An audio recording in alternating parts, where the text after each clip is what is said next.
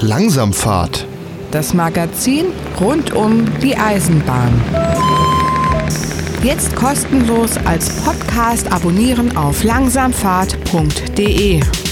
Und der Mikrofon begrüßt euch Gregor Arzbach zur ersten Sendung der Reihe Langsamfahrt. Langsamfahrt ist eine neue Sendung und Langsamfahrt ist die Magazinsendung rund um die Eisenbahn mit den verschiedensten Themen. Die Sendung besteht aus festen Bestandteilen wie zum Beispiel Baureihenmeldungen, Streckenmeldungen oder wir stellen Museumsbahnvereine vor und wir haben diverse Interviews zu verschiedenen Themen wie zum Beispiel heute dem Dampfspektakel oder Bahnstrecken, die reaktiviert werden sollen. Ja, und in der heutigen Sendung befassen wir uns im Detail. Wir beginnen mit den Baureihenmeldungen. Da haben wir Michael Frömming von der Fachzeitschrift Der Schienenbus im Interview. Anschließend kümmern wir uns um das Dampfspektakel 2018, was Ende April, Anfang Mai im Großraum Trier stattfinden wird. Danach blicken wir auf die Strecken, die Streckenmeldungen wieder Michael Frömming von der Fachzeitschrift Der Schienenbus. Anschließend haben wir ein Interview, wo man prüft, eine Bahnstrecke zu reaktivieren und zwar eine Strecke, die eine sehr interessante Geschichte hat. Der Verkehr wurde nach und nach abbestellt, die wurde, wie das immer so gemacht wurde, unattraktiv gemacht. Schlechte Fahrzeiten, nochmal ordentlich Geld reingesteckt, damit es teuer aussieht, die Leute nicht mitfahren. So wurde es immer weniger, Verkehr wurde abbestellt. Die Schienen lagen aber noch, bis Schienen geklaut wurden. Und dann hat man gesagt, okay, dann kann man es auch ganz abbauen und entwidmen. Mittlerweile überlegt man wieder, diese Strecke zu reaktivieren. Und zwar die Rede ist von der A-Salzbödebahn. Die ging von Herborn im Lahn-Dill-Kreis nach Niederwalgern im Landkreis Marburg-Biedenkopf. Darüber werden wir heute berichten. Außerdem haben wir ein Praktikum bei der Bundesbahn. Und zwar alte Berichtshefte sind quasi wieder aufgetaucht. Darüber reden wir heute. Dann stellen wir euch einen Museumsbahnverein vor, und zwar die Eisenbahnfreunde Wetterau in Bad Nauheim. Und in der heutigen Sendung haben wir auch noch ein Geräusch, was sich rund um Eisenbahn dreht. Und da widmen wir uns ein bisschen der S-Bahn Rhein-Main.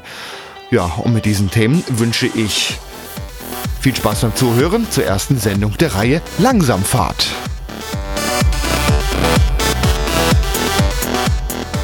Die Musik ist von DJ To Vic und heißt Die Bahn und wir widmen uns jetzt den Fahrzeugen. Langsamfahrt. Fahrzeugmeldungen. Ich begrüße Michael Frömming von der Fachzeitschrift Der Schienenbus. Der ist jetzt am Telefon. Hallo Michael. Hallo, guten Morgen, guten Tag. Was ist denn der Schienenbus? Der Schienenbus ist einerseits ein tolles altes Eisenbahnfahrzeug, in unserem Fall aber eine tolle Eisenbahnzeitschrift. Die gibt es seit inzwischen 31 Jahren, wurde gegründet im Jahr 1987 in Rothenburg an der Wümme in Niedersachsen von engagierten Eisenbahnfreunden. Und mittlerweile ist es in jeder Bahnhofsbuchhandlung zu kriegen. Überall erhältlich. Wir sind bundesweit vertreten. Wir haben eine Auflage von rund 5000 Exemplaren und alle zwei Monate erscheint unser Magazin und wird gestaltet ehrenamtlich von rund 40 bis 50 Eisenbahnfans, von denen ein kleines, aber feines Redaktionsteam sich die Mühe macht, die Informationen aus ganz Deutschland alle zwei Monate aus dem Eisenbahnleben zusammenzutragen. Und ihr seid wahrscheinlich organisiert als Verein, wenn das alles ehrenamtlich läuft, oder? Wir haben einen Trägerverein, das ist die Arbeitsgemeinschaft Schienenverkehr und äh, unter dem Dach ist das Team des Schienenbus organisiert. Wir haben eine alle halbe Jahre stattfindende Redaktionskonferenz, wo sich Redakteure, Mitarbeiter, Interessierte austauschen und dann schauen wir, ob wir neue Ideen einbringen und äh, treffen uns einfach auch, um Spaß zu haben und vielleicht auch interessante Bahnstrecken gemeinsam abzufahren oder auch interessante Bahnbetriebswerke anzuschauen. Und heute wirst du uns über die Meldungen der Baureihen etwas berichten. Da hat sich in der letzten Zeit ein bisschen was getan. Ja, die aktuelle Ausgabe des Schienenbus, die erscheint jetzt auch in wenigen Tagen in den Bahnhofsbuchhandlungen, berichtet beispielsweise über ähm, den Twindex, das ist äh, der moderne Zug, der jetzt unter anderem in Schleswig-Holstein eingesetzt wird. Der fährt dann von Hamburg äh, über Neumünster, einerseits nach Flensburg, aber auch nach Kiel. Und er wird in Neumünster auseinandergekoppelt. Das ist relativ interessant, weil das nicht überall der Fall ist und da gibt es auch einige Problemchen bei der Betriebsaufnahme, aber es ist auch ein sehr interessantes, auch ein äh, schönes Fahrzeug. Das lohnt sich mal anzuschauen. Ähm, auch in Frankfurt ist dieses neue Fahrzeug jetzt im Einsatz. Das ist ja die Baureihe 445 oder auch 446 in leicht unterschiedlichen Komponenten, die dann vor allen Dingen von Frankfurt in den südlichen Bereich Richtung Heidelberg und Mannheim unterwegs ist und hoffentlich auch neue Fahrgäste äh, in die Bahnen bringt. Also Twindex, das sind diese Doppelstock-Triebzüge, die aussehen wie die bisherigen Doppelstockwagen, nur halt ohne Lok diesmal. Richtig. Ich denke mal, für die allermeisten, in Anführungszeichen, normalen Fahrgäste wird da gar kein Unterschied zu erkennen sein. Für die Bahnfans ist das allerdings eine richtig spannende Geschichte, weil eine, ein Triebzug ohne Lokomotive dann noch elektrisch betrieben. Das ist etwas, was in Deutschland nicht so ganz gang und gäbe ist und vor allen Dingen, weil es ein Doppelstocktriebwagen ist. Das macht nochmal eine ganz besondere Komponente aus. Bis jetzt haben wir noch keine Reaktion gehört, dass das nicht gut funktioniert oder auch nicht gut ankommt bei den Fahrgästen. Das ist aber etwas, wo es auch sicherlich spannend ist, mal in unser Magazin zu blättern, was da eigentlich äh, genau hinter diesem Fahrzeugkonzept steckt. Ja, das ist dann wie bei jeder Betriebsaufnahme. Anfangs gibt es immer ein paar Schwierigkeiten. Also in Hessen haben sie damit geworben, da gibt es jetzt kostenfreies WLAN in den Zügen. Also ja, die Fahrgäste werden wahrscheinlich bis auf sowas nicht so viele Unterschiede feststellen. Ja, das ist dann mal WLAN. Das ist ja jetzt in mehreren Bundesländern auf den Weg gebracht. Da gibt es natürlich auch technische Probleme. Darüber könnte man auch noch ein ganzes Buch füllen, wie das denn tatsächlich umgesetzt wird bei der Eisenbahn.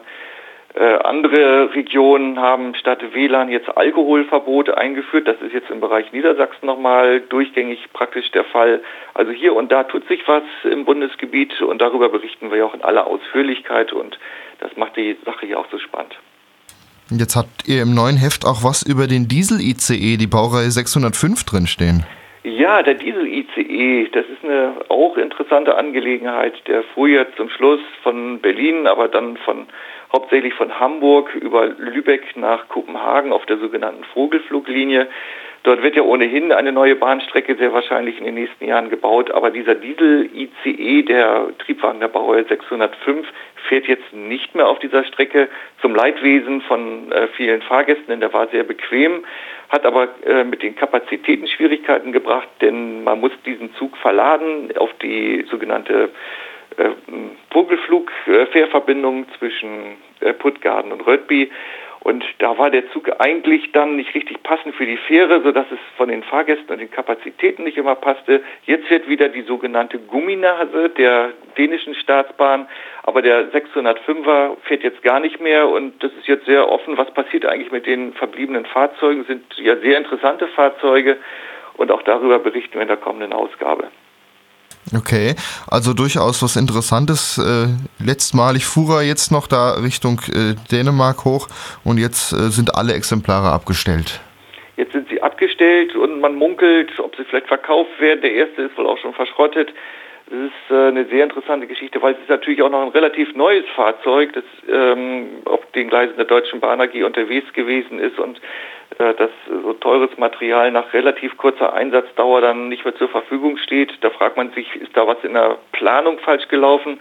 Ist dieses Fahrzeug konzeptionell nicht brauchbar für den deutschen Markt? War es vielleicht auch in der falschen Region eingesetzt? Es war ja am Anfang auch äh, eigentlich gedacht, in der Region rund um Nürnberg eingesetzt zu werden. Das hat sich dann alles dann anders ergeben.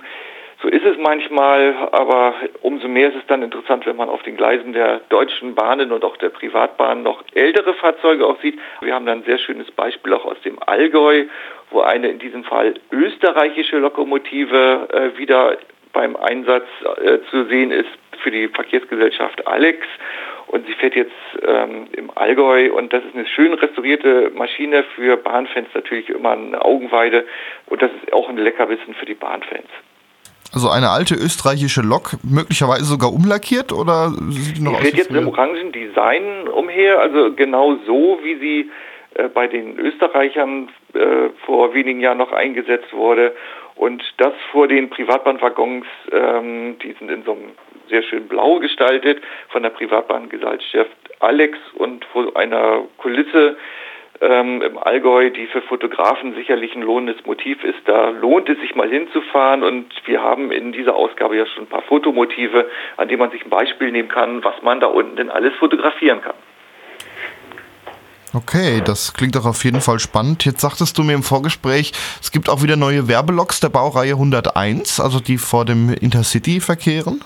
Ja, da gibt es immer wieder verschiedene Lackierungsvarianten. Im Moment ist die bekannteste die Rheingold-Lackierung. Wir haben jetzt in dieser Ausgabe wieder einige ähm, der aktuellen Umlackierungsvarianten vorgestellt. Da lohnt sich mal ein Blick in die äh, Listen, die wir auch in unserem Heft veröffentlichen, welche Lokomotive in welcher Farbe jetzt zu finden ist. Da gibt es äh, richtige Bahnfans, die an den Bahnsteigen stehen, um besonders diese Fahrzeuge sich anzuschauen und Nummern zu notieren und äh, Fotos anzufertigen. Das ist das eine, was äh, in Listen bei uns zu finden ist. Das andere, darauf möchte ich nochmal hinweisen, das ist für die Freunde der Lokomotiven der, Deutsch, der ehemaligen Deutschen Reichsbahn, der DDR, die Baureihe 155, eine schwere Güterzuglokomotive, die jetzt zunehmend auch bei privaten Eisenbahngesellschaften zu finden ist, auch in verschiedenen Farbvarianten. Und da findet sich eine Liste, wo denn welche Lokomotive jetzt anzutreffen ist, auch etwas, wo Fotofreunde sich äh, mal die Liste anschauen sollten. Im Güterverkehr hast du mir auch noch erzählt, es gibt jetzt wieder Holzverkehr auf der Ilztalbahn. Also die ja. Ilztalbahn, äh, sollte man vielleicht auch erstmal erklären, war, ist eine Bahnstrecke, die zu touristischen Zwecken noch betrieben wird, oder wie war das? Ja, die stand kurz vor der Stilllegung und dank des großartigen Engagements von Eisenbahnfreunden im Bayerischen Wald ist diese Bahnstrecke, die jahrelang vor der Stilllegung stand, äh, jetzt wieder vor allem im touristischen Verkehr mit historischen Schienenbussen. Da kommt ja auch wieder unser Name zum Tragen mit Fahrzeugen der Baureihe 798 und 998 in den Sommermonaten unterwegs. Aber, und das ist jetzt das Neue, es gibt sogar wieder Güterverkehr auf dieser sehr äh, schönen Strecke zwischen Passau und Freyung. Jetzt äh, ist äh, beispielsweise eine sogenannte V100 der Staudenbahn SVG im Einsatz, die äh, zwischen Waldkirch und Passau wieder Holz auf die Schiene gebracht hat und da gehört eben das Holz hin, nicht auf die Straße, sondern auf die Bahn. Großartiges Engagement, was wir mit einem schönen Fotobericht begleiten und einfach aufzeigen, wie auch moderne Verkehrspolitik funktionieren sollte.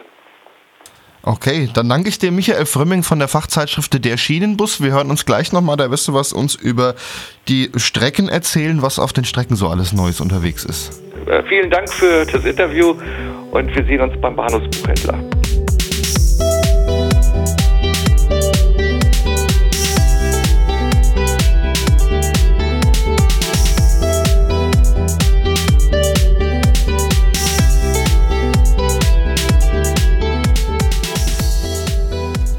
In den vergangenen Jahren gab es immer wieder sogenannte Plandampfaktionen, das heißt reguläre Züge wurden durch historische Züge ersetzt und man konnte mit den normalen Fahrkarten damit reisen. Das hat mit Sicherheit vielen Menschen Freude bereitet, hatte aber auch für die normalen Pendler so den ein oder anderen Nachteil. Deswegen wird es sowas dieses Jahr in einer etwas anderen Form geben. Und dazu rufen wir jetzt in einem Ministerium an, was meiner Meinung nach einen sehr schönen Namen hat. Langsamfahrt. Zum Thema. Am Telefon ist jetzt Wolfgang Eilers vom Ministerium für Wirtschaft, Verkehr, Landwirtschaft und Weinbau in Rheinland-Pfalz. Hallo, Herr Eilers. Ja, schönen guten Tag, Herr Arzbach. Sie kümmern sich um das Dampfspektakel dieses Ja, das Jahr. ist richtig. Ich äh, bereite praktisch die Grundzüge für diese Veranstaltung vor und äh, stehe mit dem zugehörigen Eisenbahnverkehrsunternehmen, welches die Fahrten erbringen wird, in praktisch täglichem Kontakt zu dieser Veranstaltung. Früher hieß sowas Plandampf, diesmal heißt es Dampfspektakel. Sie sagten mir eben schon, wir sollen es nicht Plandampf nennen, sondern Dampfspektakel, denn das wäre was anderes. Ja, das ist richtig. Wir haben also beginnend mit dem Jahr 2000 insgesamt ja, vier Plandampfveranstaltungen gemacht, wo also tatsächlich reguläre Reisezüge des Schienenpersonennahverkehrs mit Dampflokomotiven bespannt wurden, haben allerdings die Erfahrung gemacht, dass also der Betrieb einfach nicht pünktlich abgewickelt werden kann. Das liegt nicht daran, weil die Dampflokomotiven die Fahrzeiten nicht halten könnten, sondern die Haltezeiten an den Stationen lassen sich nicht einhalten, weil dann einfach zu viele Leute ein- und aussteigen. Die Einstiege bei den historischen Fahrzeugen auch begrenzt sind, dann Leute mit Kinderwagen, Fahrrädern und die Fans sich mischen und dann steht man halt nicht 45 Sekunden wie geplant, dem Fahrplan zugrunde gelegt, sondern zwei bis drei Minuten und das ist auf einer eingleisigen Strecke tödlich. Das hat uns dazu bewogen, bereits im Jahr 2014 und jetzt auch 2018 äh, Zusatzzüge zu fahren und nennen das dann eben nicht mehr Plandampf, sondern Dampfspektakel. Heißt, die regulären Züge auf den Strecken fahren wie bisher auch und die äh, Dampfspektakelzüge fahren einfach zusätzlich? Ja, genau so ist es. Und ja. da ist dann auch eingeplant, dass der mal drei Minuten hält? Ja, die, die haben also auf jeden Fall eine längere Haltezeit bekommen. Wo soll das Ganze denn stattfinden, auf welchen Strecken? Ja, also das Zentrum ist Trier, weil wir in Trier Hauptbahnhof das Werk der DB Regio AG haben, wo wir die Fahrzeuge stationieren können und auch behandeln können. Da ist man also auch sehr aufgeschlossen dem Ganzen gegenüber, was ich schon mal dankend erwähnen möchte. Und dann geht es auf allen von Trier ausgehenden Strecken, also nach Gerolstein, nach Luxemburg, nach Nennig, das wird vielleicht nicht jeder kennen, das ist auf der Strecke Richtung Perl-Apach, dann nach Saarbrücken und nach Bulai-Koblenz. Also rund um Trier auf den Genau. Strecken. Ja. Was für Züge sind im Einsatz? Steht da schon was fest? Ja, das steht schon fest. Also die Lokomotiven, äh, die natürlich letztlich einem ständigen Wandel unterworfen sind, stehen aber zurzeit fest und finden sich auch auf unserer Homepage. Und wir haben dann mehrere Zuggarnituren im Einsatz, die im Prinzip so den Zeitraum 50er, 60er und auch 70er Jahre der Deutschen Bahn AG repräsentieren. Was wir nicht haben werden, sind zum Beispiel Wagen mit offenen Übergängen. Das ist uns also zu riskant gewesen. Was ja in vergangenen Jahren auch schon mal war, an der Mosel, die Ja. Strecke nach Traben-Trabach, dass da noch ein Schienenbus fuhr. Das geht wahrscheinlich nicht, weil die Dampfspektakelzüge zusätzlich sind, oder? Ja, also auf Traben-Trabach haben wir jetzt keinen äh, Schienenbus. Das liegt auch daran, weil wir nur mit einem einzigen Zug überhaupt, also mit einem einzigen Dampfzug Bulai erreichen. Und das wiederum liegt an einer Baustelle am sogenannten Petersbergtunnel, die also zwar jenseits Bulai ist aus Richtung Trier, aber ihre Rückwirkungen auf die ganze Strecke hat. DB Netz war nicht bereit, mehr als einen Zug der Dampfzug, der bis Bulai fährt, zu akzeptieren. Wir haben dann allerdings noch die TEE-Züge vom DB Museum. Da fahren ja insgesamt drei Zugpaare über die Moselstrecke und die halten natürlich in Bulai. Was für Loks sind da zum Beispiel TEE im Einsatz? Ja, da ist eigentlich geplant zurzeit eine Lok der Baureihe 103. Wahrscheinlich die 113, die in Koblenz ja. steht, oder? Ja, ja, wahrscheinlich die. Mhm, Genau. Und, und sonst hauptsächlich Dampf. Ich lese hier noch eine, eine Diesellokomotive, die V200 033 soll Ja, auch kommen. Die soll auch kommen, ja. Wo soll die ungefähr fahren? Die soll fahren zwischen Trier und Merzig, beziehungsweise Trier und Saarbrücken.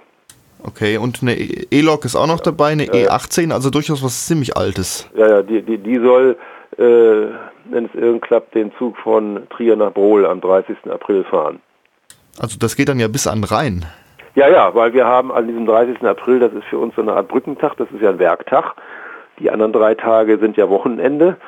Äh, Und an diesem Werktag mussten wir also ein anderes Programm stricken. Da konnten wir zum Beispiel überhaupt nicht nach Gerolstein fahren. Das geht dann nicht auf dieser Strecke, da ist einfach zu viel los.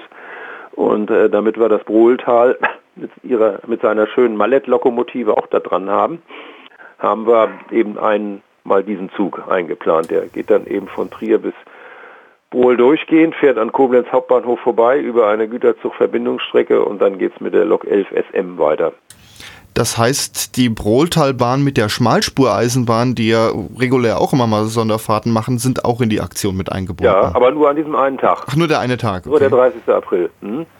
Was für Schwierigkeiten gab es in der Planung bisher? So, die Schwierigkeiten waren im Wesentlichen diejenigen, dass äh, bereits die Hälfte der ursprünglich mal geplanten Lokomotiven abgesagt hat, wegen technischer Defekte. Und äh, da äh, hat dann natürlich unser Eisenbahnverkehrsunternehmen hektisch versucht, andere äh, Maschinen heranzubringen und die finden sich jetzt auf der Homepage, das ist also immer noch der aktuelle Stand, aber es ist nicht auszuschließen, dass da noch mehr passiert. Klar, es kann ja immer noch irgendeine Lokomotive ausfallen und dann eine andere als Ersatz fahren. Genau. Und dann sind natürlich auch die Randbedingungen im Werk von DB Regio, wo wir ja auf gar keinen Fall irgendwelchen Schmutz hinterlassen dürfen. Das ist auch nicht ganz einfach. Und außerdem hat sich auch die Infrastruktur in diesem Werk doch spürbar reduziert gegenüber dem Zustand, wie wir ihn hatten im Jahr 2010. Dort hat ja, damals hatte ja auch schon eine Veranstaltung in Trier und in Gerolstein stattgefunden, anlässlich des 175-jährigen Jubiläums der Deutschen Eisenbahn. Was sollen denn die Fahrten kosten? Da werden wahrscheinlich andere Preise gelten wie für die regulären Züge. So ist es. Wir haben also hier Sonderzugfahrkarten, die man jetzt auch schon kaufen kann, zumindest die Tagestickets. Also, wenn man zum Beispiel alle vier Tage mit allen Zügen fahren will im gesamten Netz, dann kostet das 190 Euro. Und dann kann man auch noch alle regulären Züge des Schienenpersonennahverkehrs benutzen im Verbundgebiet des Verkehrsverbundes äh, der Region Trier. Der deckt zwar jetzt nicht die gesamte Veranstaltung ab, aber doch den größten Teil. Und das Tagesticket kostet 72 Euro. Jetzt wird es wahrscheinlich auch viele geben, die zum Fotografieren in die Region reisen. Wird es da auch irgendwie Broschüren geben mit Fahrplänen oder, oder sowas? Also die Fahrpläne haben wir ja schon veröffentlicht äh, auf der Homepage. Was es noch geben wird von einer privaten Organisation, die das also am Vorbereiten ist, eine Broschüre, also aber die wir also auch auf unsere Homepage nur stellen, online, die kostet auch nichts, die dann also noch Fotostellen ausweist, wo dann genau steht, welche Lok welchen Zug ziehen soll, wo welche Lok vorwärts, wo welche Lok rückwärts fährt und so weiter. Also durchaus auch für Fotografen dann interessant. Ja, ja, ja, Es gibt noch zwei andere Dinge, die für Fotografen interessant sind. Wir haben eingeplant, morgens an diesen drei Haupttagen, kurz vor sieben, eine Parallelausfahrt in Erang, Richtung Gerolstein und Richtung Wittlich. Und gegen 8 Uhr eine Parallelfahrt zwischen Trier Hauptbahnhof und ähm, Karthaus. Äh, eines Zuges nach Saarbrücken und eines Zuges nach Nennich. In dem Abschnitt ist Gleiswechselbetrieb und da kann man also auch auf dem linken Gleis fahren. Also interessant wird es auf jeden Fall. Wie wird dieses Dampfspektakel finanziert? Ja, gute Frage. Im Wesentlichen durch Zuschüsse des Landes Rheinland-Pfalz. Natürlich auch durch Fahrgeldeinnahmen. Aber das sind so die wesentlichen Positionen. Okay, dann danke ich Ihnen, Wolfgang Eilers vom Ministerium für Wirtschaft, Verkehr, Landwirtschaft und Weinbau in Rheinland-Pfalz. Und vielleicht können wir in einer der kommenden Sendungen nochmal über vielleicht Details, die jetzt noch nicht so ganz klar sind, reden. Ja, gerne. Ich bedanke mich auch, Herr Arzbach.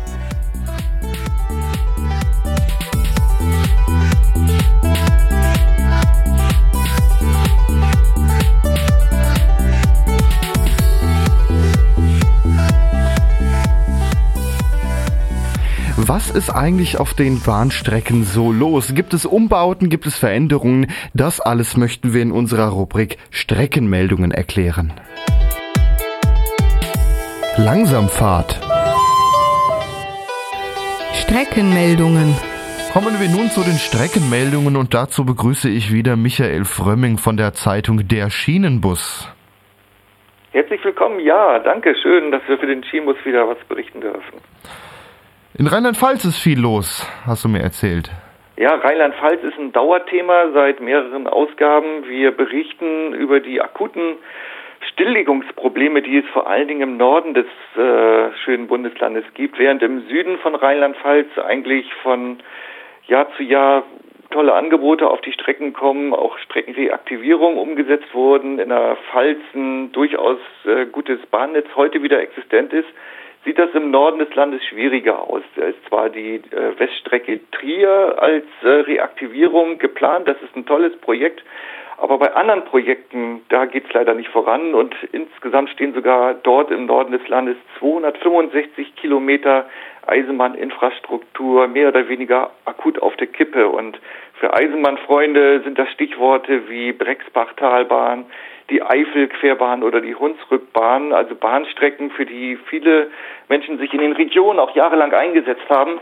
Und jetzt wird es tatsächlich akut. Äh, wir berichten exklusiv natürlich wieder über die Hintergründe, warum beispielsweise bei der rund 50 Kilometer langen Eifelquerbahn von Gerolstein über Daun nach Kaisersesch die Reaktivierungsbemühungen immer noch nicht vorankommen und dort sogar inzwischen von Umwandlung in einen Radweg die Rede ist. Die Westeifelbahn auch von Gerolstein, aber in dann die westliche Richtung nach Prüm, wo es jetzt schon wieder äh, in die nächste gerichtliche äh, Auseinandersetzung zwischen der Rhein-Sieg-Eisenbahn und dem Land Rheinland-Pfalz geht. Früher war Rheinland-Pfalz ja mal das Land der Reaktivierung. Heute sieht das äh, leider ganz anders aus. Und wenn man auf die andere Rheinseite schaut, da geht es mit der Brexbachtalbahn nicht voran. Dort wurde ja der Anschluss Richtung Neuwied ähm, durch das Land Rheinland-Pfalz äh, nicht vorangebracht hat, ist ein Verkehrskreisel drauf und man darf dort die eigentlich bestehende Bahntrasse nicht wieder äh, umsetzen. Und die Ahrtalbahn, es gibt zwei A-Flüsse, in diesem Fall mit Doppel-A geschrieben, zwischen Dietz und Hahnstetten. Auch dort ist eine Reaktivierung seit vielen Jahren in der, äh, in der Diskussion.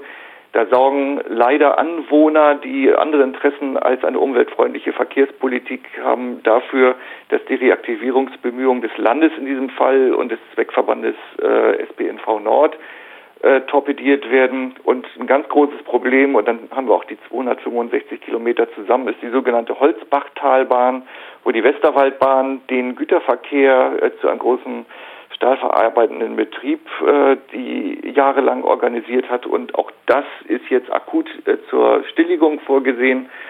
Viele, viele Dinge, die in Rheinland-Pfalz im Moment nicht gut laufen und darüber berichten wir in aller Ausführlichkeit. Okay, in Rheinland-Pfalz sieht es nicht so gut aus. Gibt es da noch positive Nachrichten?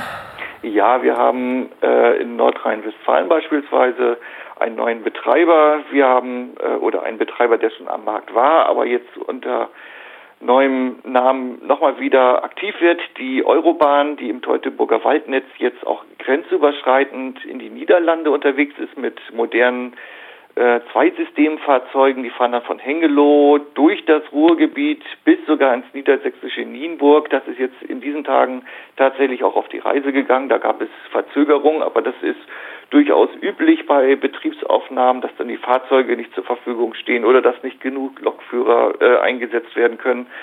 Das sind Dinge, ähm, die immer wieder vorkommen. Das ist in äh, Nordrhein-Westfalen jetzt ganz interessant. Wir haben dann im Bergischen Land auch eine Reaktivierung die jahrelang vorbereitet wurde, ein sehr wichtiger Baustein, um endlich äh, das Bergische Land mal so ein bisschen wieder an die Bahn ranzubringen. Das ist die Bahnstrecke von Brügge nach Meinerzhagen und dann verlängert in der schon in Betrieb stehende Linie über Gummersbach bis nach Köln.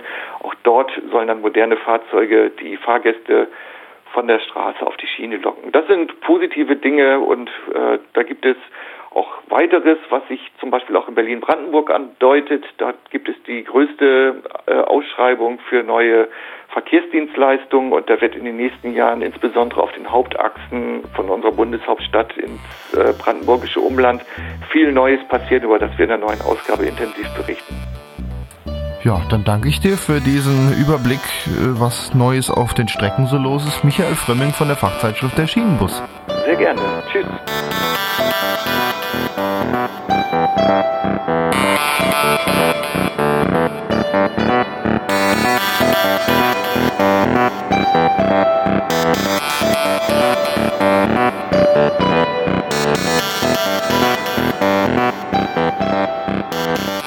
Es gibt diverse stillgelegte Bahnstrecken in Deutschland. Die ein oder andere schafft es dann doch nochmal reaktiviert zu werden.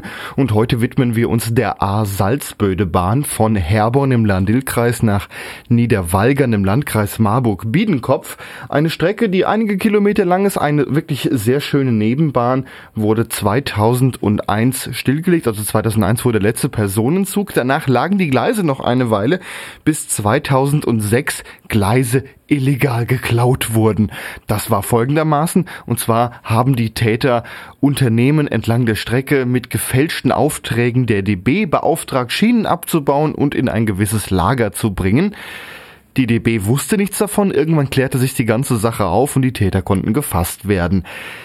Die Deutsche Bahn sagte dann irgendwann, okay, dann bauen wir jetzt den Rest ab, was dann natürlich erstmal von Protesten seitens der Bevölkerung ähm, geahndet wurde, denn die dachten, da wird schon wieder illegal Gleise abgebaut. Ja, das war 2006. Die Strecke ist mittlerweile abgebaut, die Strecke ist entwidmet und nun dachte sich Marian Zacho, erster Kreisbeigeordneter des Landkreises Marburg-Biedenkopf, man könnte diese Strecke doch vielleicht wieder reaktivieren. Langsamfahrt.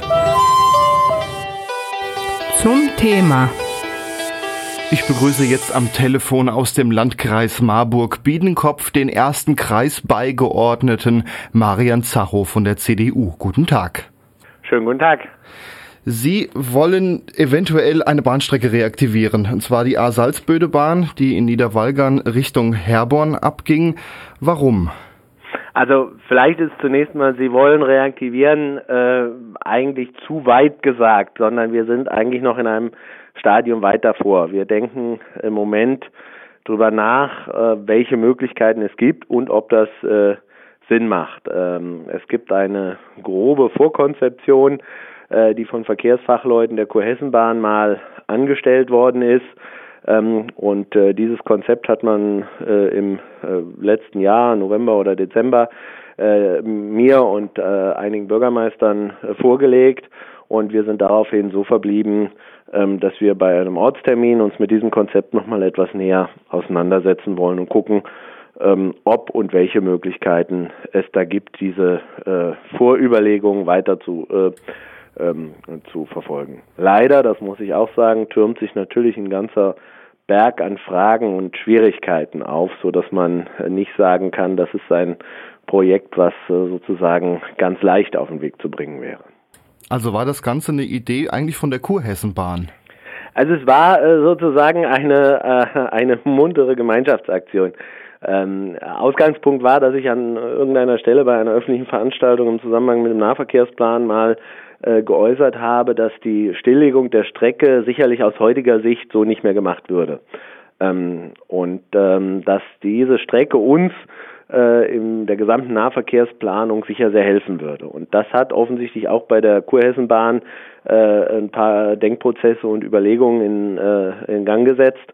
Und äh, dann hat man äh, gemerkt, dass es vielleicht zumindest mal lohnend ist, einfach mal einen Bestand aufzunehmen und zu gucken, wie es auf der Strecke ähm, aussieht. Also tatsächlich, die Kurhessenbahn hat äh, durchaus sehr viel Gehirnschmalz technischer wie verkehrsplanerischer Natur äh, da reingebracht. Also die Strecke hat ja eine interessante Geschichte, was auch die Stilllegung anging, letztendlich bis zum Klau der Gleise und der daraufhin folgende Abbau.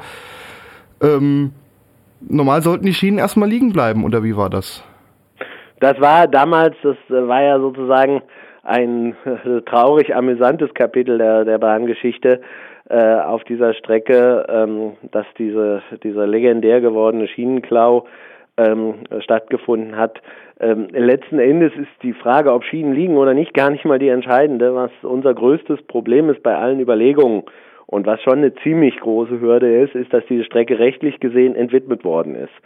Ähm, und das heißt, formalrechtlich gesehen wäre es eigentlich keine Reaktivierung, sondern ein kompletter Neubau auf alter Trasse. Und Sie merken, äh, das würde neues Planfeststellungsverfahren, viele andere Dinge äh, voraussetzen. Das sind also ganz andere Hürden, als man es bei vergleichbaren Projekten, ich sage jetzt mal Stichwort Korbach-Frankenberg oder aktuell in der Debatte äh, Lumdatalbahn im Gießener Raum hat. Also das muss man ganz ehrlich ähm, sagen, äh, auch damit vielleicht die Begeisterung oder die Euphorie äh, über solche Gedanken nicht zu sehr äh, und zu hoch schießt. Das ist also schon ähm, gerade durch die Entwicklung auch ba Entwidmung auch baurechtlich sehr komplex. Ja, Sie sagten schon, die Strecke wurde entwidmet. Zum Teil sind Grundstücke verkauft worden. Da steht ein Nettomarkt auf der Trasse. Zum Teil sind anderweitig Grundstücke schon verkauft worden. Also müsste man sowieso dann komplett neu überlegen, die Strecke zum Teil anders bauen, wie sie früher mal war, da sie zum Teil verkauft wurde oder überbaut wurde schon. Genau, also überbaut beziehungsweise zum Teil auch äh, jedenfalls überplant. Ähm, äh, das wäre ähm, eine, eine große Herausforderung. Andererseits muss man natürlich auch sagen, im, im Unterschied zu dem anderen Teil der früher, früheren Strecke zwischen Herborn und Hartenroth, wo wirklich fast die komplette Strecke überbaut ist, hat, und das ist auch für uns die große Überraschung äh, gewesen, die Bestandsaufnahme ergeben, dass das zumindestens nicht, ähm, also dass das im anderen Teil der Strecke noch nicht so weitreichend ist, als dass man nicht an den ein oder anderen Stellen mit Umtrassierungen tatsächlich möglicherweise lösen könnte. Also, also wenn Sie jetzt über die Strecke gehen, werden Sie feststellen, tatsächlich ist ein nicht so großer Teil der Strecke äh, jetzt schon überbaut und dort, wo Überbauung ist, wäre es zumindest auf den ersten Blick, so sagen es uns die Experten, nicht völlig ausgeschlossen, dass man im Wortsinne ausweichen könnte. Also hört man auch raus, Sie wollen, wenn überhaupt, die Strecke erstmal nur bis Hartenrot von Niederwalgen, also der östliche Teil der Strecke, also gar nicht bis Herborn wieder rüber. Also das sagen alle Fachleute, dass ähm, auch durch die, die Topografie dort, äh, dass man, also wenn man äh, eine andere Trasse im Abschnitt zwischen Hartenrot und Herborn ist wohl kaum zu finden. Ähm, und äh, die vorhandene, einst vorhandene Trasse ähm, ist so weit ist so weitgehend überbaut, ähm, dass man da tatsächlich keine Chance mehr hätte. Also da ist schlichtweg ähm, äh, sind mittlerweile Fakten in einer Weise geschaffen, die kaum überwindbar sind. Jetzt äh, haben Sie weitere Pläne, sich da erstmal mit den Leuten vor Ort zu treffen oder mit, dem, mit den Kommunen. Wie sieht denn das aus? Also es gibt äh, einen vereinbarten Ortstermin mit der Kurhessenbahn, wo wir uns äh, einfach nochmal das Konzept äh, vertieft vorstellen ähm, lassen wollen und dann einfach mal gucken, ähm, zu welchen Ergebnissen man dann kommt. Also kann man jetzt auch noch nicht absehen, meinetwegen 2030 könnte man sich vorstellen, dass da wieder Züge fahren oder vielleicht schon früher.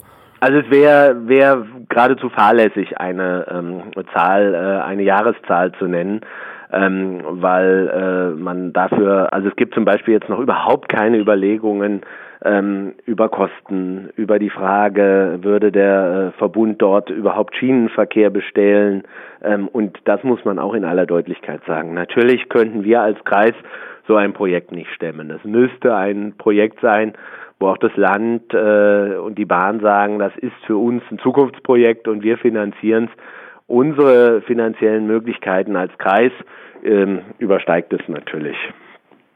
Wie wird dann das Ganze in der Bevölkerung so angenommen? Also es ist ähm, sehr, äh, sehr vielschichtig. Es gibt sehr positive Reaktionen, es gibt ähm, staunende Reaktionen, weil natürlich für viele auch in der Bevölkerung noch die Erinnerung an die äh, Stilllegung ähm, äh, sehr wach ist. Also das ist sehr gemischt. Also bleibt jetzt abzuwarten, was bei diesen Ortsterminen bei rauskommt und dann äh, wird es möglicherweise eine Kosten-Nutzen-Kalkulation geben oder ist da schon was im Gange? Genau, also es kommt jetzt darauf an, was äh, der Ortstermin ergibt, ob die Bürgermeister sagen, das ist ein Weg, den man ähm, möglicherweise weiterverfolgen will. Ähm, und äh, dann natürlich auch nochmal die Klärung der formalrechtlichen Fragen. Ähm, also ist es sozusagen überhaupt möglich oder setzen, Baurecht, Bebauungspläne äh, oder schlichte äh, technisch-topografische Faktoren ähm, dem Ganzen äh, sozusagen das machen das Ganze möglicherweise unmöglich. Wenn wäre dann äh, der nächste Schritt, dass man mal über sowas nachdenken müsste wie eine Machbarkeitsstudie ähm, und am Ende des Tages eben auch eine damit verbundene Kosten-Nutzen-Analyse. Das ist aber für mich in der Tat der entscheidende Punkt, weswegen ich, obwohl die Hürden so hoch sind, äh, tatsächlich auch ähm, so intensiv mit dieser Fragestellung beschäftige.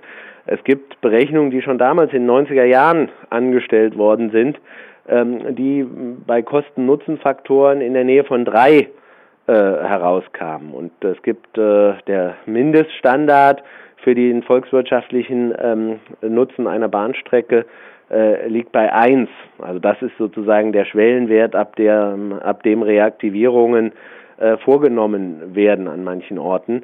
Ähm, und wenn man das Dreifache davon hat, dann ist es schon geboten, zumindest über solche Dinge ernsthafter ähm, nachzudenken. Auch wenn es natürlich so ein bisschen Äpfel mit Birnen vergleichen ist, wenn man Berechnungen aus den 90ern mit heute ähm, vergleicht. Aber man muss sehr deutlich sagen, wir reden auf der Relation Bad Endbach-Marburg äh, über eine sehr äh, verkehrsreiche Strecke. Die äh, dort vorhandene Buslinie 383 und äh, ist sehr stark ausgelastet. Die fährt fast schon rund um die Uhr. Und es ist ja auch kein Zufall, dass der äh, Rhein-Main-Verkehrsverbund als erste äh, Schnellbuslinie außerhalb des ländlichen Raums, äh, außerhalb des äh, Rhein-Main-Gebietes ausgerechnet die Strecke Gladenbach-Marburg mit der X38 ähm, äh, in Angriff genommen hat. Das zeigt ja sozusagen auch, ähm, wie hoch die äh, Verkehrsbedeutung und das Verkehrsaufkommen auf dieser Relation ist. Also fassen wir mal zusammen, die Strecke hätte gar nicht erst stillgelegt werden dürfen und sie jetzt wieder aufzubauen, wird einige Hürden bringen, die aber möglicherweise durchaus machbar sind.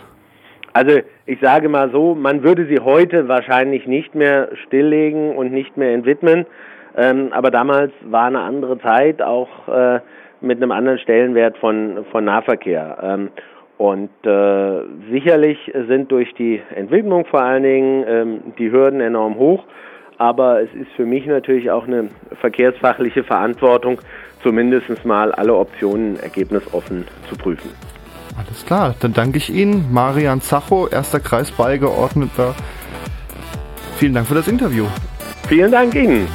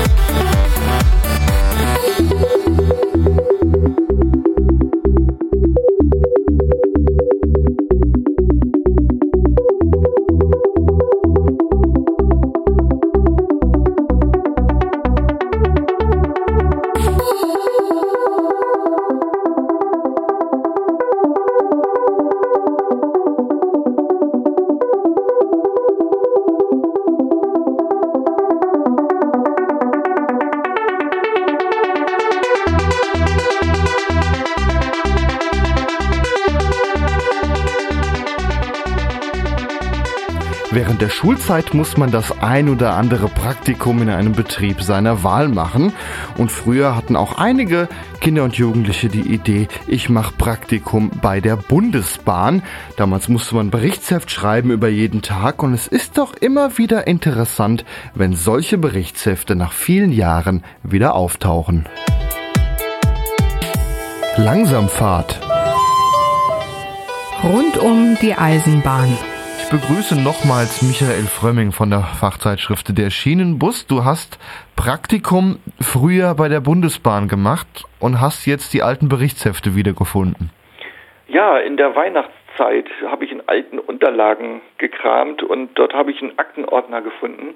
Und da habe ich den Praktikumsbericht bei der Deutschen Bundesbahn im Oktober 1986 gefunden. Und das äh, hat mich doch mal animiert da reinzuschauen. Und da ist es mir auch wieder eingefallen, dass ich damals in der 11. Klasse zum Praktikum bei der Deutschen Bundesbahn hieß es noch gegangen war. Und das Praktikum stand, äh, fand statt im Bahnhof Rotenburg-Wümme in Niedersachsen Dort habe ich zusammen mit einem Schulfreund zwei Wochen verbracht und man kann sich das heute gar nicht mehr vorstellen, was in so einer kleinen Kreisstadt mit rund 20.000 Einwohnern damals in den 80er Jahren noch alles los war. Okay, was war denn da so los? Erzähl doch mal. Also der erste Tag war schon ganz aufregend. Ich kann mich auch wieder daran erinnern. Ich habe sogar Fotos davon entdeckt, die finden sich auch in der aktuellen Ausgabe. Da sind wir eingesetzt worden auf einer sogenannten Übergabe. Eine Übergabe ist ein sogenannter Nahgüterzug, der von Rotenburg dann in das niedersächsische Umland, in das Elbe-Weser-Dreieck über Zefen Richtung Bremerförde fuhr und in Selsingen war dann erstmal Mittagspause und überall an jedem kleinen Bahnhof wurden Waggons dazu und äh, abrangiert. Es gab dann noch Ladestellen, da wurden äh, auch noch äh, Kühlwaggons äh, angekuppelt, alles Dinge, wo heute teilweise gar keine Gleise mehr liegen, wo der LKW leider den Betrieb übernommen hat. Das haben wir damals miterlebt auf einer sogenannten Köf, eine Kleinlokomotive, die gerade mal so 50 Stundenkilometer auf die Strecke brachte. Und damit sind wir dann durch das platte Land gefahren und haben einiges erlebt und äh, viele interessante Gespräche auch mit den Mitarbeitern der Bundesbahn geführt, mit dem Rangierer und dem Lokführer. Und als wir dann äh, wieder in den kleinen Güterbahnhof in Rothenburg einfuhren, gab es noch die, dort äh, das ein oder andere zu rangieren und anschließend wurden dann die entsprechenden Papiere im damals noch vorhandenen Bahnhofsgebäude abgegeben. Das war so der erste Tag und da folgten noch einige andere spannende Sachen. Also hast du quasi in jeden Bereich der damaligen Bundesbahn mal reingeschnuppert? Du sagtest mir, du warst auch im Bahnhofsgebäude tätig, so mit Gepäck ja, und so? Der Bahnhof war damals noch ein großes stattliches Gebäude mit einer großen Fahrkartenausgabe, mit einer Wartehalle, sogar mit einer ähm, Menschenwiegeanlage, ich weiß gar nicht mehr, wie das heute heißt. Das gab es damals auf jedem Bahnhof, da konnte man für 10 Pfennig sich wiegen lassen und bekam eine Pappfahrkarte oder ein Pappelement äh, ausgespuckt. Das sind Dinge, die gibt es heute gar nicht mehr. Und auch eine Gepäckaufbewahrung, einen Gepäckschalter gab es damals noch. Heute längst vergangene Geschichten. Jeden Freitag äh, kamen die Soldaten, Rotenburg ist eine Garnisonsstadt, aus der nahen Kaserne und haben dann ihre großen Gepäckstücke bei uns aufgegeben. Und wenn die nicht richtig ausgestellt worden waren, dann blieben die Gepäckstücke liegen und es gab dann auch Gepäckkarren, mit denen man auf die Bahnsteige fuhr und die Eil- und Schnellzüge wurden dann beladen. Das war eine sehr intensive und schwere Arbeit, ähm, weil die Züge hatten natürlich nur wenige Minuten Aufenthalt und wenn die Gepäckstücke nicht rechtzeitig eingeladen wurden, dann musste man mit dem halben Wagen wieder zurückfahren und beim nächsten Zug sein Glück versuchen. Dinge, die es heute überhaupt nicht mehr gibt bei der modernen deutschen Bahn AG. Alles ist per Lkw derzeit unterwegs. Das wird sicherlich auch wieder anders. Aber damals war es eben noch so, dass eben nicht nur Menschen, sondern auch Fracht und Gepäck mit der Eisenbahn unterwegs waren. Das äh, war sehr spannend, nochmal in den alten Unterlagen nachzuverfolgen. Warst du dann auch auf dem Stellwerk? Wobei da hat sich ja, ja zum Teil auch nicht viel geändert. Auf, gibt ja noch viele alte Stellwerke. Das Rotenburger Stellwerk war damals eines der modernsten. Das war eins, wo die sogenannte Linienzugbeeinflussung auf der äh, sogenannten Rollbahn zwischen Hamburg und Bremen gerade eingeführt wurde. Eine äh, Stellwerkstechnik, die heute so und ähnlich dort auch noch im Einsatz ist. Damals gab es schon eine Überwachungskamera, man höre und staune am Eingang dieses Stellwerks Äh, heute sind das alles Hochsicherheitsbereiche, aber damals war man da noch ein bisschen laxer und für uns war das aber doch ganz aufregend, den Kollegen im Stellwerk mal über die Schulter zu schauen und diese verantwortungsvolle Aufgabe mal äh, beizuwohnen. Und ähm, das war auch ein sehr spannender Tag. Wir wurden dann noch äh, nach Bremen geschickt zum Bremer Hauptbahnhof, um dem Zugaufsichtsbeamten ähm, beiwohnen zu können, was äh, dort für verantwortungsvolle Tätigkeiten gegangen sind. Und äh, dann waren wir auch noch unterwegs mit einem sogenannten Heckenschnellzug, der von Kiel über Hamburg bis nach Frankfurt fuhr und in Rotenburg Station machte. Und da haben wir dann auch äh, dem Schaffner damals ähm, bei seiner Arbeit zuschauen dürfen. Also du warst äh, auf der Lok, hast äh, ja bist da mitgefahren, warst auf dem Stellwerk, warst im Bahnhofsgebäude, so in die wichtigsten Bereiche hast du mal reingeschaut. Auch noch bei der Fahrkartenausgabe und wir haben sogar bis zum Schluss, äh, wir haben uns dann auch mit äh, Aufnahme von Unrat befasst, also all das, was in zwei Wochen ein Praktikum bietet, von den kleinen Dingen des Bahnsteiglebens bis hin zum modernen EDV-gestützten äh, Stellwerk. Und das war damals eine ganz große Sache. Viele von den Dingen, die gibt es heute nicht mehr. Andere Dinge, die sind anders inzwischen. Es gibt noch eine Fahrkartenausgabe, aber das ist alles in kleineren Dimensionen. Aber Rodenburg hat immerhin noch heute ein sehr attraktives äh, Zugangebot. Das ist auch nicht selbstverständlich. Es ist nicht alles zum Schlechten, aber äh, einige Dinge haben sich eben sehr verändert und das ist sehr interessant gewesen, in diesem alten Karton den Praktikumsbericht aus dem Jahr 1986 nochmal entdecken zu dürfen. Da lohnt es ja fast draus ein Buch zu schreiben. Das wäre sicherlich äh, wert, es zu tun, wenn die Zeit es denn erlauben würde. Ja, das ist immer so das Ding. Ja, dann danke ich dir, dass du äh, deine alten Praktikumshefte mal der Öffentlichkeit mehr oder weniger zugänglich gemacht hast und davon ein bisschen erzählen konntest. Das war auf jeden Fall spannend. Das hat sehr viel Spaß gemacht. Vielen Dank auch. Ich danke auch.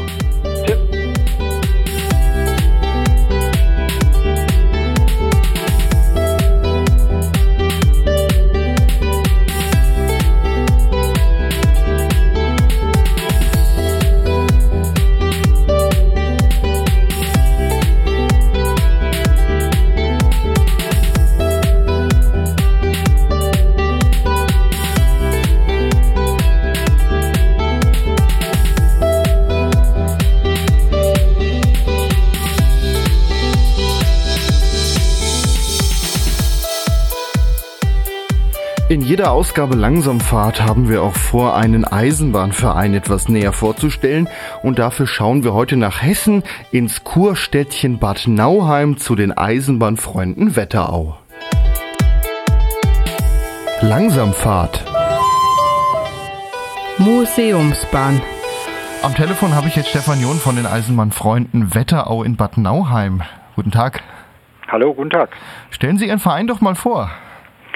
Ja, wir die Eisenbahnfreunde Wetterau, wir sind ein kleiner, rühriger Verein, der schon seit fast 40 Jahren existiert und auf der ehemaligen Butzbachlicher Eisenbahn historischen Zugverkehr mit Dampf- und Diesellok und historischen Wagen durchführt. Und das machen wir nicht nur, dass wir drauf fahren, sondern wir müssen natürlich auch die Strecke unterhalten. Und deswegen ist natürlich das Ehrenamt bei unseren Mitgliedern relativ gefordert. Und auch so die einzelnen Mitglieder müssen jeder was zu beitragen, damit es bei uns weitergeht. Das heißt, ihr habt eine eigene Strecke, auf der ihr fahren könnt. Richtig, ganz genau. Die ist 20 Kilometer lang, äh, führt von Bad Nauheim nach Münzenberg. Und äh, auf den 20 Kilometern, da liegen alle 65 Zentimeter eine Holzschwelle und die wollen natürlich reichlich gepflegt und gehegt werden. Okay, wie groß ist Ihr Verein? Wir haben ungefähr 100 Mitglieder. Das sind aber die Zahlen, denn nicht alle arbeiten, aber arbeiten so zwischen 10 und 15, sowohl an den Fahrzeugen, Strecke wie auch an den Sonderfahrten dann. Und eure Aufgabe besteht darin, die Strecke in Ordnung zu halten und darauf auch Sonderfahrten äh, zu machen? Naja, also die Aufgabe besteht darin, wir sind ja nun mal ein äh, eingetragener Verein, dass wir historische Kulturgut bewahren. Da gehört dann unter anderem dazu alte Wagen, Dampflok und natürlich auch, damit man das live sehen kann, dann eine Strecke. Welche Fahrzeuge habt ihr so? Wir haben eine kleine Dampflok, eine dreiachsige, ein Typ Bismarck. Wir haben ein paar alte Donnerbüchsen und Spantenwagen aus Österreich. Aber alles Wagen, die so eine Plattform haben, wo man dann während der Fahrt auch draußen stehen kann und die Natur und die Gegend genießen. Und ihr fahrt nur auf eurer eigenen Strecke oder auch auf dem DB-Netz? Äh, richtig, wir fahren nur auf der eigenen Strecke. Wir fahren schon relativ viel und oft. Und wenn wir zusätzlich jetzt noch auf DB-Netz fahren würden, bräuchten wir zusätzliche Einrichtungen, die unsere Lokomotiven nicht haben, weil sie sie eben bei uns nicht brauchen, wie PZB und all so Sachen. Naja, das ist doch trotzdem auch was Tolles, eine eigene Strecke zu haben und darauf mehr oder weniger machen können, was man möchte. Was für Fahrten macht ihr da? Ja, wir haben unterschiedliche Fahrten. Wir haben also die normalen Regelzugfahrten, April bis Oktober, jeweils den ersten und dritten Sonntag im Monat. Dann haben wir natürlich Sonderfahrten jeglicher Couleur. Jeder, der bei uns anfragt und möchte seinen Geburtstag, Hochzeit, Scheidung, alles bei uns feiern, der kann auch mitfahren. Und zusätzlich haben wir natürlich noch so Eventfahrten wie Nikolausfahrt oder jetzt kürzlich die Neujahrsfahrt. Und da ist dann auch ein besonderes Programm dabei? Mit zum Beispiel Richtig. Nikolaus? Ja, genau. Da haben wir dann Nikolaus arrangiert, der durch den Zug geht und Päckchen an die Kinder verteilt. Oder bei der Neujahrsfahrt gibt es eben dann warmes Buffet, sodass also die, die dann länger geschlafen haben, nicht selbst kochen müssen zu Hause, sondern die können da bei uns ihren ersten Tag verbringen. Macht ihr auch ganz besondere Fahrten, bei denen es äh, Sachen gibt, die es sonst so nicht gibt? Mm, naja, so Sachen wie Halloween und sowas, das gibt es natürlich überall bei jedem Eisenbahnverein. Das machen wir dann auch. Oder wie die Nikolausfahrten. Aber Vogelzugfahrten machen wir zum Beispiel, das ist sicherlich, was wir also relativ einzigartig machen, weil wir ja durch das lange Schilfgebiet bei uns fahren. Und dann fährt dann eben äh, ein ganz kurzer Zug mit vielen vogelverrückten Leuten und vielen Ferngläsern äh, durchs Schilfgebiet und sieht dann irgendwelche speziellen Vögel, Reiher, Störche und so weiter mit ihren Jungen da im Frühjahr.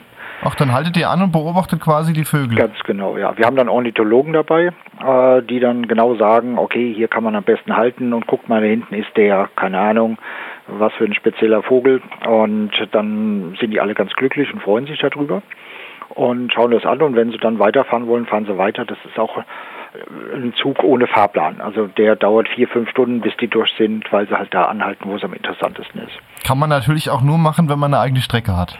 Ja, genau, in der Tat. Das geht natürlich auf der großen Eisenbahn nicht, dass man einfach mal unterwegs anhält, wenn man Storch sieht. Ich hatte auch mal gelesen, ihr hattet irgendwie schon mal Konzerte im Zug oder Lesungen? Ja, richtig, das läuft oder lief alles unter Zugluft. Das wollen wir dieses Jahr auch wieder machen, dass wir ähm, mit Bands so Frühschoppenfahrten machen.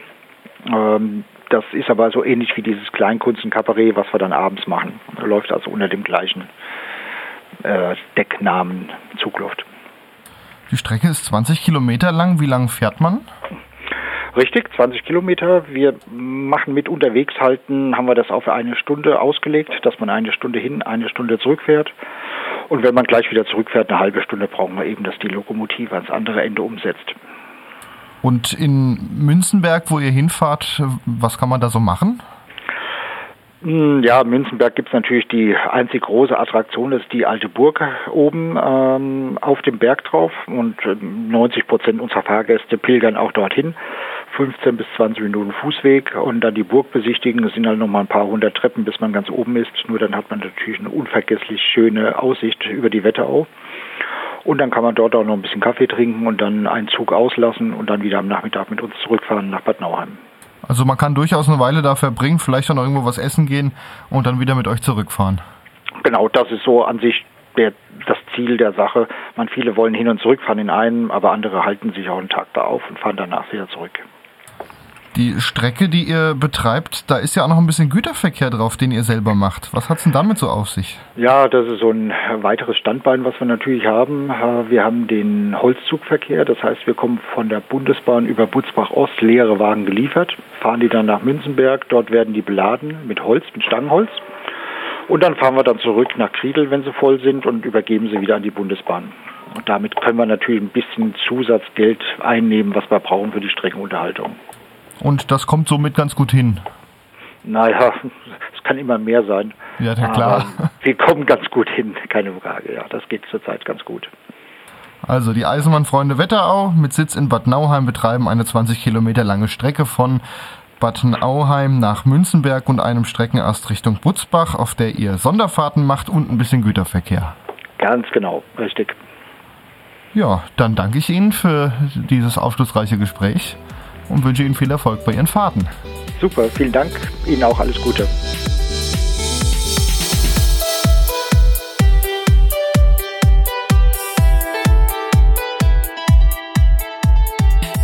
Langsamfahrt. Ein Geräusch rund um die Eisenbahn. Und deswegen ist mir jetzt Matthias Kreuzberger zugeschaltet. Hallo Matthias. Ja, hallo. Du hast Eisenbahngeräusche. Ja, ist richtig. Heute habe ich was Altes von der S-Bahn Rhein-Main. Das ist ein alter Ansageton, der wurde so gespielt bis, naja, so bis 2006, glaube ich. Und danach kommt noch ein Ton, der ist entsprechend, der war, bevor der Zug abgefahren ist, als es die Aufsichten noch gab im Frankfurter S-Bahn-Tunnel, wer sich erinnert. So bis 2004, 2005 noch, bevor der Zug, äh, also der wurde durch die Aussicht abgefertigt und das war ein Ton vom Band. Also hören wir jetzt erstmal den Ton ähm, für die Ansage. Ja, und dann kann ich ja mal so eine Ansage sprechen, wie sie sich dann damals angehört hat. An Gleis 104 fährt ein S4 nach Kronberg. Ah, so klang das früher. Ja, genau, so war das. Nur halt wahrscheinlich noch ein Brötchen im Mund und durch den Hall, durch die Lautsprecherhalle hat man nur die Hälfte verstanden.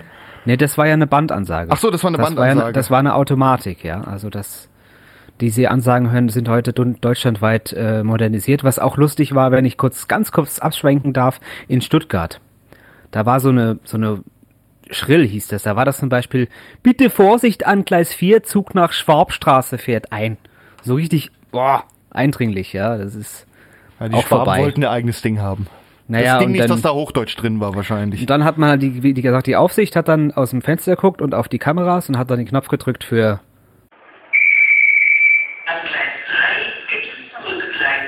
Und in, dann hat der Lokführer den Zug abgefertigt und die Türen geschlossen. Das war das. Also Ja. ist schon länger nicht mehr im Einsatz. Und dann Ton. fehlt jetzt nur noch der Zug, der dann noch abfährt und da hast du Genau. einen ET420 aufgenommen, also das, was als alte S-Bahn im Rhein-Main-Gebiet noch unterwegs war. genau. Ist der überhaupt noch im Einsatz, der 420? Nein, seit Fahrplanwechsel 2014, also genauer gesagt Dezember, November 2014 ist der letzte Zug gefahren. Aber in Deutschland ist er schon noch anzutreffen, nur nicht mehr im Rhein-Main-Gebiet. Ja, interessanterweise noch an drei Orten, Nordrhein-Westfalen, in München und nee, waren das waren noch diese beiden Orte, soweit ich weiß, ja. Ja. Ja, dann fahren wir jetzt mal ab mit dem ET420. Danke dir, Matthias. Gerne doch.